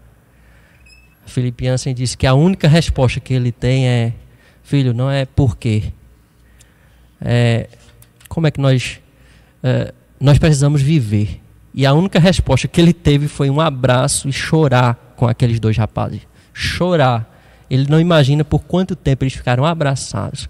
Pessoas assim que uh, passassem aos nossos olhos eram logo menosprezadas. Os maloqueiros foram lá, se compadeceram. É aquilo que ele fala, de que o sofrimento tem sempre uma finalidade no plano de Deus. Sim. E Deus é especialista em agir né, por meio uh, do sofrimento. A Noemi, ela vai dizer isso. Em algum momento de sofrimento, ela vai dizer: Meu nome é Amara, eu sou amarga, Deus me fez amarga a minha vida. Aí, de repente, lá na frente, ela reconhece que Deus tornou o seu mal em bem. É? É, imagine José, quando você, voltando mais uma vez à história de José, os irmãos vêm até ele. Ele começa a fazer aquelas pegadinhas, né? cometendo um anacronismo histórico e bíblico, pegadinha do José. Né? Eu acho que Márcio vai ter um concorrente. Gostou, é. é. Guardar essa aí, né? Pegadinha do José. Olha, vai lá, traga o irmão mais novo, porque vocês são os espias. Eu estou desconfiado de vocês e tal. Imagina o sofrimento dos irmãos. Ter que convencer o pai a liberar é, Rubens se propõe, o pai não deixa. Judá diz: Olha, eu, eu me garanto, eu sou tutor, dou a minha vida que seu filho vai voltar. Aí eles têm aquele trabalho todinho, leva Benjamim. Quando chega lá, José ainda faz outra pegadinha, né? Peguei você, ainda bota uma taça de prata lá, o dinheiro de volta, o trigo. Quando eles vão embora, manda os seus serviçais ir lá e dizer, olha, roubaram uma taça de prata aí. E aí vem a proposta dos irmãos, né? o que pegar, o que for pego com ela é seu escravo. E é logo aquele menor. Então veja, o sofrimento que esses caras estão passando. Mas nós estamos lendo e nós até damos risada, porque nós já sabemos o final. Não é? Lá eles estavam passando, poxa, isso não tem solução. E agora? Nosso pai vai morrer de desgosto, conforme Jacó já havia dito. Se eu perder meu filho, minhas cãs, minha velhice vão para o túmulo, eu vou morrer. Imagina o sofrimento deles e José fazendo a pegadinha ali, a gente já sabendo que aquilo ali estava no plano, que, que José, na verdade, iria abençoar e que tudo aquilo foi plano de Deus para, para preservar não só José, mas a família de José, a descendência de Cristo que vem de Judá, uhum. todo o povo ali que vem de Judá. Então é, é extraordinário como Deus é especialista e nós não podemos, nós não temos nenhum padrão moral e crítico para tentar uh, algum subterfúgio, alguma coisa assim, dizer assim, Deus errou, Deus fez errado. Nós não temos nada. Calvino diz, olha, quem é o homem para supor alguma coisa? Que padrão de moralidade tem o homem para supor alguma coisa acerca de Deus? É por isso que ele diz, olha, é, essas curiosidades dos homens vãos, você não deve se esforçar para respondê-la. O que nós precisamos e o que nós temos é, da Bíblia é suficiente para fortalecer nossa fé e fazermos é, perseverar. Isso é suficiente. As especulações dos homens vãos, deixe com eles mesmos. Não tente satisfazê-la. Calvin diz isso. Ou seja, eu não quero nada com a filosofia. Vamos para a Bíblia e, e se contente com a Bíblia. Ela é suficiente. Sensacional. É, Gustavo, a gente quer agradecer pela, pela sua presença aqui. Eu que agradeço. Foi um papo maravilhoso. Eu tenho certeza que vão render bons comentários. Bons cortes. É... Bons Corte cortes. não vai ter, não. Nunca tem corte. Tem corte, não? Tu quer cortar? É o quê? Não, os Não, cortes. os cortes, os cortes. cortes. Ah, pra quer cortar alguma coisa. Não, não, não. Tu nem falasse Foi nada. a parte do. É recreio. justamente o que eu quero dizer. Olha, eu, Foi a parte do eu, recreio que ele quer cortar. É, não Não, sei. recreio foi a Do parte. né? Vai cortar melhor. Pelo amor de Deus. Quero, de fato, eu quero agradecer, porque realmente eu não participei, e até por falta de conhecimento que esses dois Que nada. teólogos Não aqui se têm. diminua. É inteligência humilhada. É pra não querer humilhar É, o eu Eu sou um mero, vou ficar por aqui. mero espectador, mas eu sou muito grato à sua vida. Todo esse mal vai me levar para um bem muito bom. Eu, Teologia aplicada aí, tá vendo? eu aprendi muito. Meu Deus, eu tô aqui até envergonhado de tanto que eu aprendi essa noite. Né? Que Deus Amém. abençoe sua vida, seu ministério, tudo aquilo Amém. que Deus tem para te dar na tua vida. Espero que esse, essa monografia vire um livro. Se Deus quiser. Se, sou, se, se fazer uma série na sua igreja, eu vou. Queremos estar ali de perto, mas Deus abençoe sua vida. Foi, um- foi uma honra ter você aqui. Uma alegria. Viu? Uma Muito bom. alegria mesmo. E aí, vamos pra. O café tava uma delícia, nosso... viu? Eu Sim, quero ver- desde nosso já- patrocínio aqui, o, O café. anfitrião. Aqui Arroba é- Estudo Quírios, o melhor estúdio de Caruaru e região. Que anfitrião. Top de verdade. amigo Weber. Deus Obrigado. abençoe sua vida, sua esposa Gesiane. Deus abençoe Aqui. vocês. Muito Todo o obrigado. apoio aqui. E eu vou dar uma de Rafinha Bastos, que eu aprendi muito com ele esses dias. Dá o like. Pensa referência agora. Deixa seu like. Se inscreve no canal. Quem tá no YouTube, quem tá pelo YouTube, deixa seu like, se inscreve. Quem tá no- pelos, pelas mídias apenas de áudio, segue a gente também. Compartilhe. Compartilhe com seus colegas. Tem o Instagram amigos, também, né? O, como o Vinícius gosta de falar, o Nosso, nosso, arroba. nosso, nosso, Nossos arrobas. nossos arrobas. O meu Tem o é arroba teologicamente podcast. podcast, que é o melhor arroba que existe. A história. Arroba Estudo Quírios, não é isso? Boa. Arroba... Vinícius JO. Um. Um. Vinícius JO. Tem que lembrar do um. tem Só tem vários. ele, né? Primeiro. Tem melhor tem de um. todos. Oliveira Magno. Gustavo H. Lira. Ele deu um tutuba, nem lembro. É, eu, eu não lembro mais Gustavo H. Lira, mas eu, deixa eu fazer propaganda do Faça- meu canal também. faça- né? É, o cara. É, É. Secularizando, Sim. secularizando o canal, secularizando. Boa. Entre lá, tem conteúdo muito bacana. E o arroba. Márcio F. Mota. O top. Isso aí vale dinheiro. Não percam. Mais filosófico. Nunca. Não, nunca não. Nunca diga nunca. Nunca diga nunca, né? É nunca mesmo. Isso é uma filosofia, viu? É verdade. Deus abençoe vocês. Obrigado aí pela. Valeu, gente. Todos. Deus Valeu, abençoe. obrigado. Boa pizza. Valeu!